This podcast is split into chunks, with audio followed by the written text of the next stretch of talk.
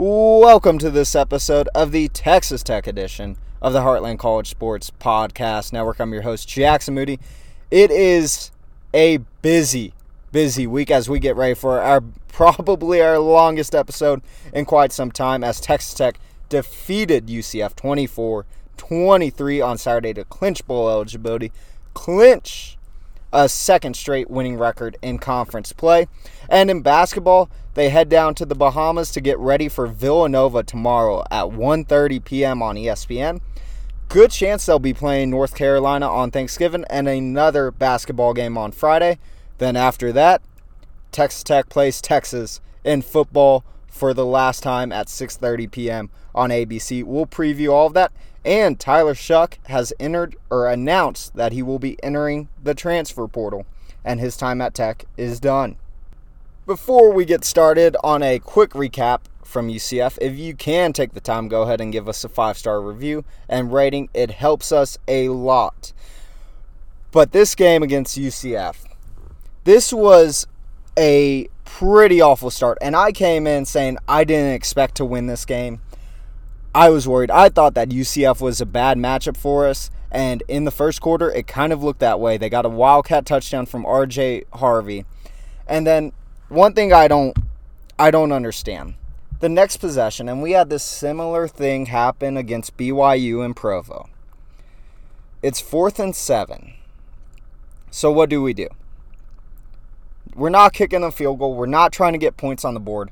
It's 4th and goal from the 7-yard line. And we go for it, and we obviously don't get it. I don't know why we go for it in that situation.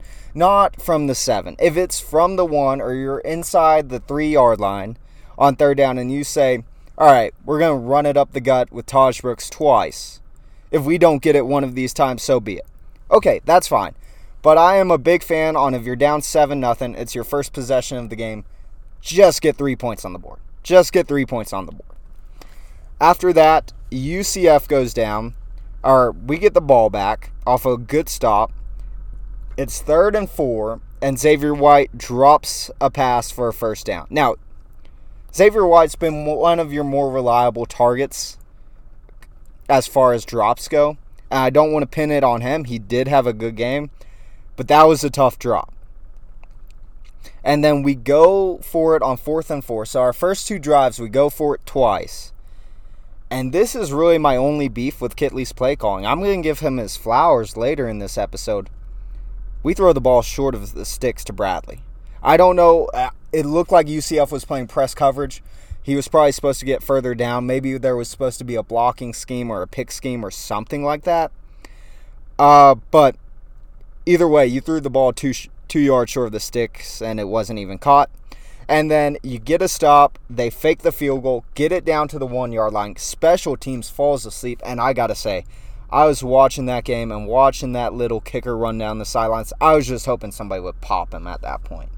Because at that point it was frustrating. They get another wildcat touchdown from RJ Harvey, and then as much as your special teams let you down, Dre McCrae, who, man, he hasn't been as effective in the passing game as we have hoped, but he has been a good return man. He got that return touchdown against Houston that kind of quelled things, kept Baron off the field after a long drive by Houston when Baron was questionable for that game to begin with. He takes it past midfield, and then you have Baron thrown to Tharp in the red zone, and then this next play was called back, but he threw a touchdown to Tharp as well, which I gotta say, Mason Tharp being back is massive. And I think it's more massive with Baron Morton than it was with Tyler Shuck. Remember, those two guys came in at the same time, both early enrollees, and both knew each other pretty well. I think it was Mason Tharp who said he would go fishing at Baron's house. It is great to see Tharp back on that field. Now you have two big tight ends, and you got your biggest one, the 6'9" one, back, and a guy that your quarterback has a really good relationship with. After that, Baron finds Dre McCrae for a touchdown. I gotta say, Brooks did his job that drive, McCrae did his job that drive, and Tharp was huge that drive, and Baron threw some good passes. And then, from then, the tide just really started to turn, and you saw this on the 3rd and 15 when Plumlee I don't know what this guy was thinking, but he's about 10, 11 yards short of the first down on 3rd and 15. Our defender's like, he's ducking a little bit, but he's not diving at him, and he tries to hurdle him. That would have been a play that I would have loved to see a big hit there when you try to hurdle somebody 10 yards short of the sticks in traffic. But Baron bounces back with the 25-yard touchdown pass to Dre McCrae, or 25-yard pass to McCrae, and then a beautiful ball in the corner of the end zone to Mason Tharp, having this guy back. He only got 3 catches on the day. But, man, he could have had 2 touchdowns if that first one didn't get called back in that first half alone, first half of play for him. It is great to see that guy back on the field. And then you get absolutely bailed out. You get bailed out because Gus Malzahn is a moron. He's a moron. I mean, let's just say this. Let's call it how it is. There's 14 seconds left on the clock. You don't have any timeouts. You can take the lead with an easy field goal, but no, he decides to pass it up the middle of the field, gets stuffed at the 1, and then they run out of time before they can even spike the ball, and Tech goes into the half tied at 14. And at that point, the momentum had massively turned. And you got some rough luck in the first half. Drops continue to be an issue. This time it was Koi Eakin who drops one to start the half. But in fairness to Koi, much like Xavier White bounced back from his drop, which is great to see, you had about a 20-yard gain where Baron, I don't know if it was a back shoulder throw, it was a back shoulder-ish throw is what I'd say about it. And then he, to get a big first down, you're moving in, it's 3rd and 9, you're at their 39, and Baron, with his worst play of the game, worst play of the past few weeks, misses Xavier White on a slant. That would have been about a 15-yard gain, and it's in a guy's hands that can make people miss. You would have been in field goal range, throws it behind him, picked off. That was really the worst that we've seen out of Baron so far this season. But after that, UCF's driving. Malik Dunlap in the corner of the end zone makes a really nice defensive play. Bakersville forces a field goal, and UCF doinks it. So as bad as your special teams was on that fake field goal, I can see why they were faking the field goal instead of kicking that long one, because already, middle of the third quarter, you've got a doink from a 34-yard field goal, and you got a 55-yard return off the kickoff to change the momentum of the game. And then, again, Bakersville stepped up. He made a big play earlier.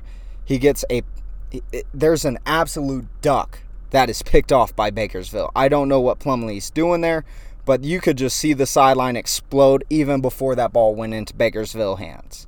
And, by the way, that was one where Bakersville is playing one of those safety roles. He wasn't playing the star there. He seems like he's playing pretty well in that safety role. And then you get a first down to wide on 3rd and 5, 13-yard touchdown run for Tahj Brooks, who, man, it's not surprising at all to see him doing this, but he has been huge all season. And then you're up 21-14 at this point. UCF is driving in the 4th. One play that I really like, and it was a 1st and 10 tackle, but Rabbit was out of this game, and Chapman Lewis, a true freshman, and Ben Roberts, and it was mainly Chapman Lewis, but Chapman and Ben Roberts combine on a tackle, which I think that spells some really good things for Texas Tech for years to come. You are seeing some really young players get playing time. They're all agility recruits, Ben Roberts and Chapman Lewis, and they're immediately stepping in for injured players and making an impact. Making an impact. I think that bodes well, really well for next season. But after that, Lewis nearly again gets a sack on 3rd and 3. It's an incomplete pass into the end zone. Really good coverage on that play. They get the field goal. You're up 21-17. And I got to say, I called this one after Oregon. I called it after Geno made that kick against Oregon. He nails a 51-yard field goal. That would have been good by a mile. It wasn't overly close. It was kind of on his right side of the goalpost, but man, that kick would have been good from 60 plus. 24-17, and at that point, just over 6 minutes to go, feeling good. and then everything turns. On one play, a deep shot to the wide receiver where the corner misses a check. You could look at it and say Chapman Lewis was shading to the left and it went down the right side. Joey McGuire came out after the game and said that the DB missed the check there. It wasn't on Chapman Lewis. But it's all made up for because Amari'an Banks blocks the extra point with 5.5 minutes to go. And at that point, I know that some of y'all were thinking this too. Great. We're going to dial up a 3-and-out. They're going to get a game-winning field goal if their kicker doesn't lose his mind again. But I will tell you what. For as much as we, and especially me, have criticized Zach Kittley this year, him dialing up a 5.5-minute drive with a 1-point lead to ice the game. No NASCAR, no tempo, just dialing up a slow, steady, consistent drive. Didn't end with points. Didn't need to end with points. It ended with the end of the game. That is my favorite drive of the season from Zach Kittley by far. By far. Even more than that 64-yard drive against Kansas. Just icing the game, using Tahj Brooks, using the weapons you have. You just didn't go to score points. Was just out there to get first downs and ice the game. Massive, massive hit tip of the cap to Zach Kittley and especially Tahj Brooks and the entire O-line on that drive. So what were the differences in the game? What made the differences? Because first off, I'll get to the big picture here in a minute. Baron Morton was 21 of 35, 256 yards, 2 touchdowns, 1 pick. Plumlee, who I was worried about, was only 16 of 32, 248 yards, 1 touchdown, 1 pick. Baron outplayed Plumlee in this game. And you held Plumlee to 84 rushing yards, which on as many attempts as he got is good enough for me. But the true story of this game was the run defense. And it was Texas Tech got gashed a bit early. They were struggling early. But they stepped up and, my God, Tim DeRuiter, our defensive coordinator, is just so good at in-game adjustments. It goes underappreciated just how good he is at in-game adjustments. Tahj Brooks went for 24 carries, 182 yards and a touchdown, 7.6 yards a carry.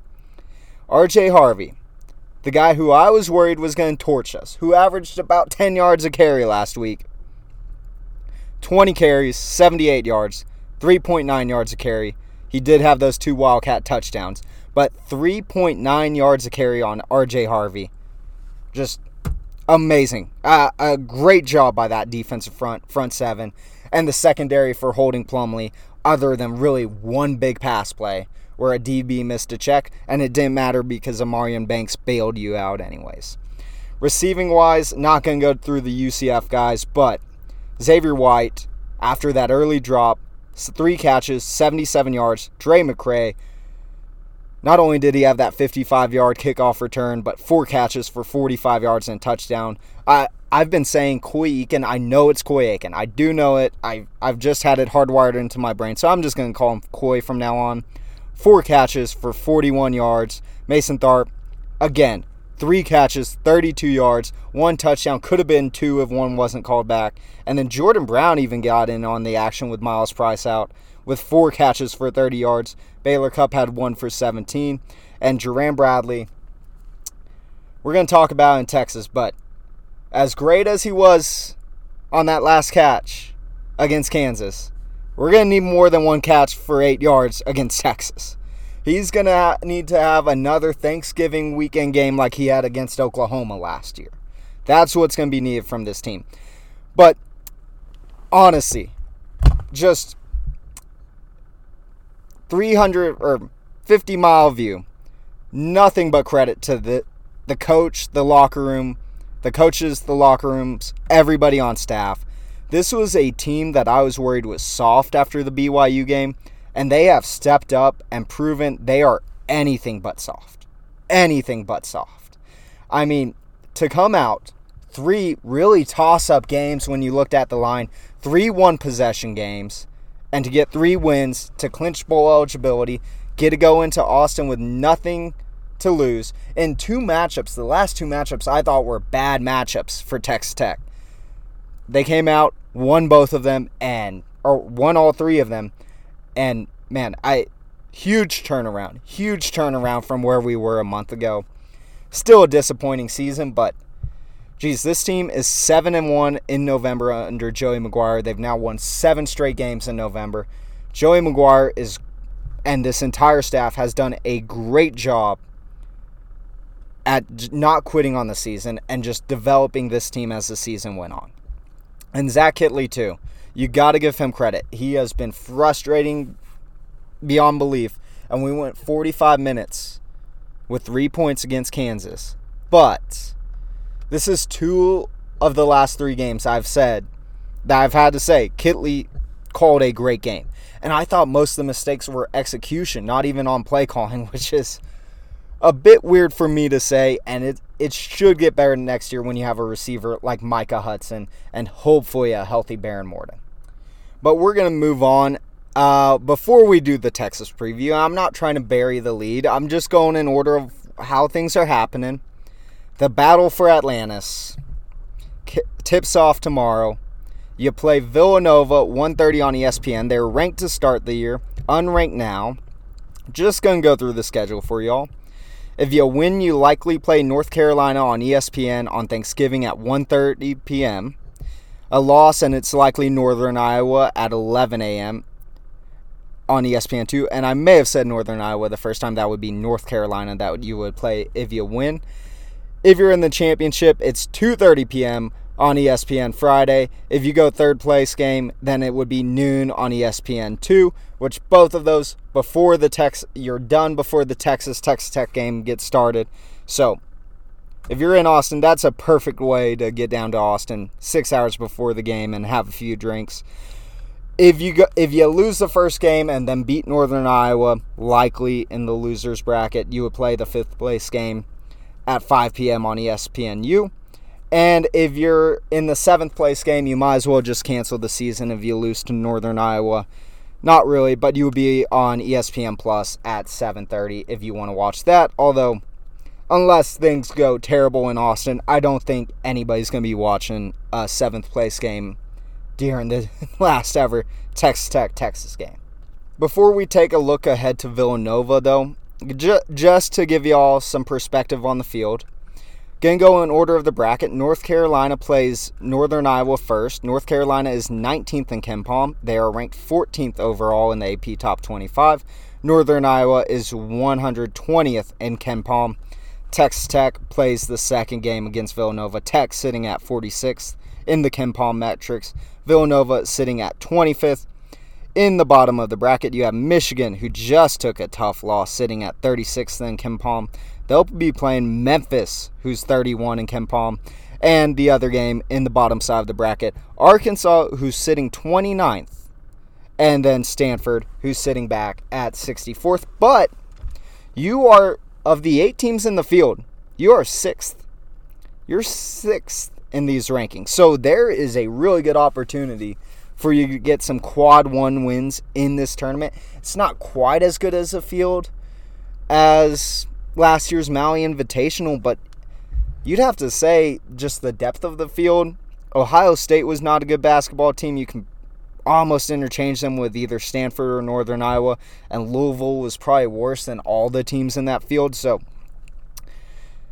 there's going to be some good matchups. It's a really tough test for Texas Tech. And just looking ahead to Villanova, they lost a heartbreaker on the road at Penn that, quite frankly, Villanova got kind of hot late in this game in the last minute and a half when it was almost out of reach but couldn't close it. Their last game, though, was, quite frankly, an embarrassing, humiliating display from offensive basketball from both teams, but especially Maryland. It was 57-40 at home against Maryland. The essence of this Villanova team is they have good guards. They're physical. They can defend, as you saw against Maryland, holding them to 40 points. It was like 29 points, maybe 19 points. It was like some crazy number through 30 minutes of basketball, like 30-something points. probably less than that than Maryland had put up. But they do struggle to score. They did not put up a lot of points against Penn. They did not put up a lot of points against Maryland. Just some guys to watch on this team. Justin Moore is his first year or his fourth year at Villanova. He's their leading scorer with 16 points per game. Tyler Burton is their second leading scorer and leader in the rebound column with 11.8 points per game and 8.3 boards per game. That's going to be an interesting matchup, especially if we're putting him against, I don't know if we're going to put Cambridge on him or Warren Washington on him, but that's going to be a big matchup down low. Then Brandon Howson. This is a kid some of y'all may know. He's from Amarillo. White boy, he's a shooter, over 6 points per game, and he's averaging 18.8 minutes per game at Villanova. And once again, I cannot believe that we let this kid leave West Texas. And I get Amarillo doesn't like Lubbock or Tech that much, but, man, how do you let this kid go to Villanova? And I'm sorry, this is going to be frustrating for a bit from the Mark Adams area. Just the lack of recruiting high schoolers. We got Drew Steffi because he basically wanted to play here and he's going to redshirt this year. We got Kyron Lindsay, who McCaslin's probably going to redshirt. Then we got the Jackson kid, who McCaslin didn't want. The freshmen before that, we got some good freshmen. We had a good class that year with Pop, with Jennings, with Fisher, with Lamar Washington. But, man, yeah, missing out on Brandon Howson sucks. And then you look at Moretti's younger brother, who wasn't offered by Texas Tech, is having a good season at Illinois right now, especially as a freshman. We just didn't offer the kid. We just didn't offer Moretti's younger brother, who's good enough to get minutes for Illinois right now. And that's not a McCaslin thing. That was a Mark Adams thing. But, I don't know, getting off topic a bit there. That one's going to sting with me for a bit because Moretti's probably going to have a pretty good season. But what did we learn from these first three games? Because, quite frankly, I talked about how San Jose State was an ugly but good win. That Texas A&M Corpus Christi game that we won by, 8 or 9 points, that was an ugly win, and it was not a good win. That game should not have been that close. And it looked like we were stretching it out in the second half, and then we just got outplayed for most of the second half. There were some good moments. McMillan finally got his first three. He got going against Corpus Christi. Darian Williams with a 10-point game, 14 boards, double-double for Darian Williams. He was a guy who I said in the starting lineup, well, I think he could struggle. I think he's going to take time to adjust, and he hasn't played a Power 5 team yet, but boy, has this guy looked good. And I think that he's going to be a very interesting player to watch in this tournament to see how he does against Power 5 competition. Because you should be playing at least, and really it's Power 6 in basketball, but you should be playing two or three Power 6 schools in the next few days, and then you play Butler. This is going to be a big stretch for Darian Williams, just to see how he's adjusting to this game. Washington is going to be massively important. We don't have another big like him. We're playing Yalaho and RJ Jennings down there, and no disrespect to either of them, especially the freshman, because we expect him to take time to come along, but, man, we are so weak in the bigs, and it's kind of frustrating not having Kyron Lindsay out there so that we could get some more size. He's going to be a player that, if things go bad this year, people are going to call on Kyron Lindsay to get more minutes. Devin Cambridge, he's an athlete. He does have some size to him, but, man, we are going to be out. We're going to have some trouble down low in some of these Big 12 games with just Warren Washington down there, particularly if he gets in foul trouble. And just looking around the Big 12, I watched Texas Louisville, which ugly game by Texas. Really ugly game. But Shedrick looked really good for them, and they're going to be getting Disu back. And they only lost by 10 to UConn without either of those two. So we're going to need to get some answers down low this weekend or over the next month before you head into conference play. Some other issues, well, not an issue. Toussaint's been good. But Pop Isaacs, he was on the bench for the end of the A&M Corpus game. And I'm sure people have seen this. I know a little bit more about it. But he's going through some stuff with his dad. He has not been good that year. His body language has looked off. I don't think that anybody should be piling on to him right now with what's going on with everything that's going on in his life. Hopefully he can find his three-point stroke. And, I mean, he had it in the scrimmage at Denton. We should see some positive regression over these next three games for Pop Isaacs, and that is going to be a huge piece of Texas Tech this season. But what are some of the keys or expectations that we want to see from Texas Tech this year compared to Maui? First off, it would be nice if there's not a player revolt against the coach this time around. I would love to not have that happen like it may or may not have happened last year. But you got to get 2 wins in this. You got to get – I don't want to say you got to get 2. First off, you want to get that first win so you're in the early session on Friday and fans can watch both that and Texas Tech.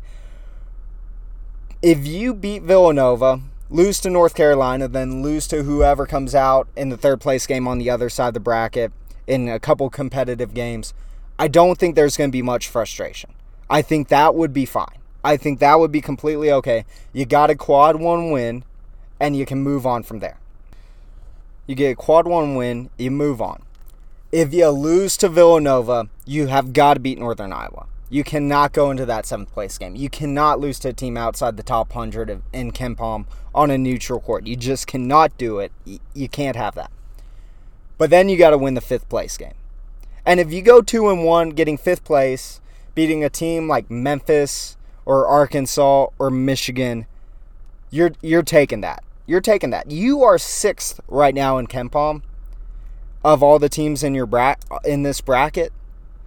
If you can finish 5th or 4th, even though they're different records, I think you'd be okay with it because you're probably tacking on a quad 1 win there. You're probably adding a quad 1 win to your resume. If you can leave this tournament with 1 quad 1 win, whether it's 1-2 and finishing 4th or 2-1 and finishing 5th, I am taking that 100%.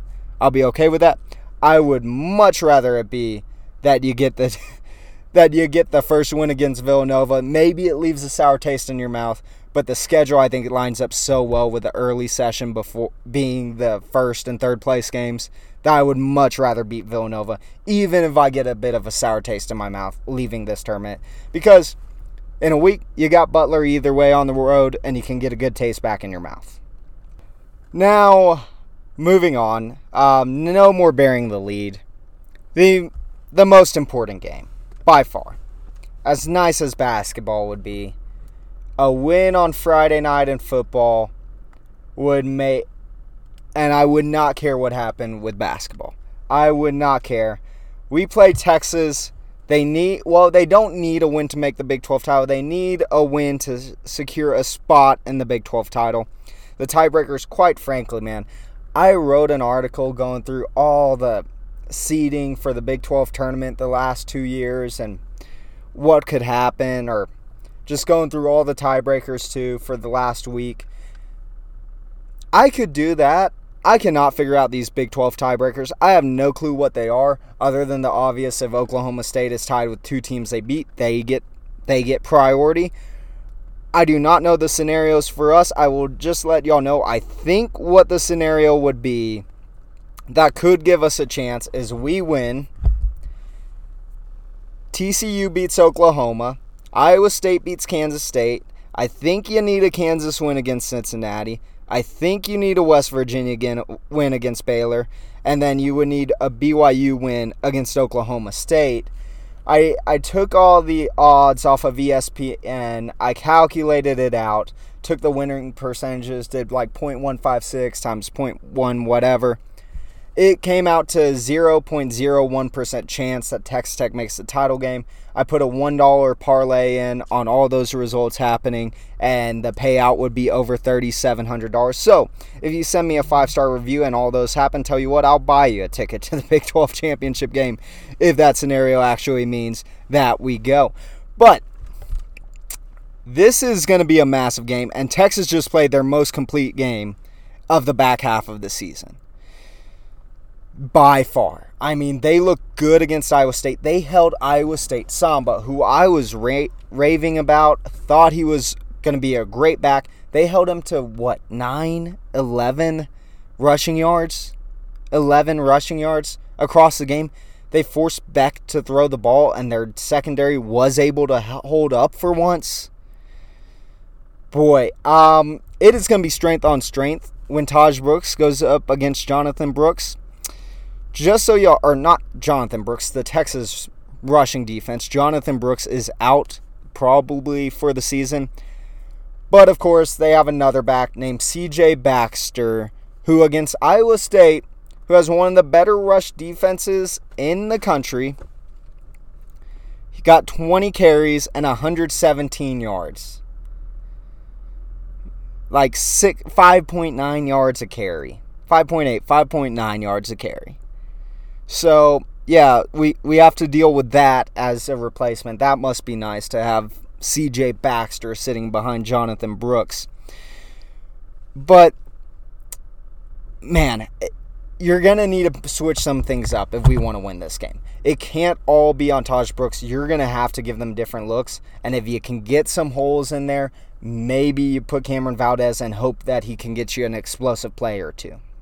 But I think this is a good chance for Baron Morton, which just getting him healthy into this game does so much for you. And not healthy. He's still banged up, and I still think Quinn Ewers is a bit banged up too. He certainly looked like it against TCU, but Quinn Ewers wasn't over 60% in completions last year. Credit to him. He's leading the league in completion percentage this season. And you're going to have to deal with Xavier Worthy and Jordan Whittington for a full game. Obviously, they went down last time that they played in Lubbock. You're probably going to have to deal with them for a full game. But Baron Morton, this is a chance for him. And remember, when Quinn Ewers was making his decision on where he was going to go, when it looked like it came down to Tech versus Texas, Baron Morton was on that roster. He was the hyped-up guy going into that next season. He did start third string, but he got some starts, looked pretty good. He was a guy who, for a week there, didn't know if he was going to get a chance to play at his dream school. And now he gets a chance to go up against the guy that was being recruited over him. There could be some extra juice in that one. You're getting him probably about as healthy as he's been since the Incarnate Word game, or whoever that Tarleton State, whatever slappy we played this season. This is a chance against a very weak and porous secondary for not just Baron Morton to make a statement, but for Jerram Bradley to make a statement, for Koi Eakin to make a statement, for Miles Price, who will be back from injury, to make a statement, for Xavier White to go out on a high note, a guy who, by the way, he just had a great senior day after the first drop, after switching positions twice to get on the field, and he had a huge senior day for you to get you bowl eligible. He has a chance to go out with a massive bang against a secondary that is pretty weak. Even though he probably won't be going that far down the field, if there are some of those routes, he can get after them. Maybe you put Dre McCrae out on some deep shots too and really test that secondary. But remember, you have Micah Hudson coming in. Remember, not only is Micah Hudson coming in next year, who you know is going to get one of those starting spots, but so there's also 4 freshmen redshirting right now who are going to be in the mix for playing time next year. This is a huge chance for some of these receivers who haven't had great seasons to go ahead and stake their claim that they should be starting next year against a secondary that has struggled. It is a talented secondary. It's not like a terrible secondary. You're not playing Tarleton State secondary. You're not playing Houston secondary. But a secondary that has struggled in a massive game with a quarterback who is probably about as healthy as he's been in some time, and in a game that means a ton to this program. And defensively, you are going to have both Bradford and Hutchings, and they are saying that the Rabbit is a go. The problem with that is you don't know what his snap count's going to be.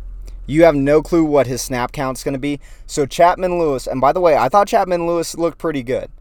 I think that he's a really good player, and I'm excited to watch him, Ben Roberts, and everybody else who's coming up in that defense next year, because we are losing a lot there.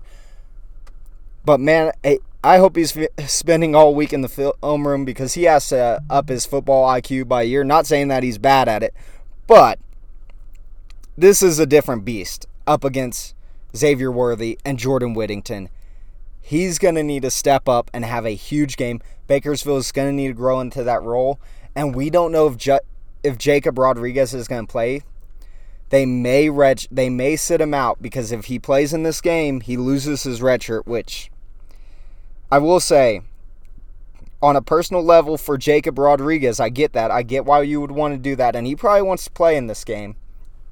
But I get why McGuire would want to do that for him. However, if you're really recruiting at a better pace, and look, we're seeing Ben Roberts come in his position and light it up. So I'm not like terrified of Ben Roberts as if we're relying on him in that role, and he has a bigger role than he had these past couple games. But if we're really recruiting at that pace, I think you burn the redshirt for this game, because it is a huge game for you. And now, all that said, I still don't think Texas Tech wins this game. I don't think Texas Tech gets the win here in Austin. I think it's going to be close. It's a 14-point spread. I don't think it's going to be a 14-point game. I think our defense is about as good of a defense as we have had in a long time, probably over a decade. And I think that Texas's offense is good, but I don't think it's out of this world that our defense isn't going to be able to keep up. This isn't. Look, if you go on the Orange Blood stuff, if you look at Ketchum or the people around the program who cover the UT program, they are saying you need to just completely blow them out. They've been too noisy the past 14 months. I'm sorry, you're not putting up 70 on this defense. Quinn Ewers isn't a runner. That's our biggest weakness, and we even looked better against that. You're not putting up 70 on this defense. You're not putting up 60 on them. You're not putting up 50. I think it's going to be a 31-27 type of game that Texas Tech loses. I think the matchup that is going to be massive in this game is going to be Texas's defensive front versus Tahj Brooks. I think you'll be able to get at their secondary if you're able to get the run game going. You're going to open up that secondary if you can get that run game going. If you can't, it's going to be a long night for Texas Tech. It could be a blowout. I don't think that it's going to be a high-scoring blowout. They're probably going to put up about 31 points on you. But it could be a blow. I don't think they're going to put up over 31 points is what I should say. But it could be a really tough game for our offense. If we can't get the run game going, then you're relying on Baron to make a bunch of plays. He's a bit banged up, and you don't have the best receiving group. Although, this is a great opportunity for them. It's going to be a close game. I think Texas Tech's going to lose it probably by about 4 points, but I don't think it's going to be a shootout. But moving away from that one, just one final. Well, we'll talk about a couple things here. Tyler Shuck has announced he's transferring out. It was a nice note that he wrote.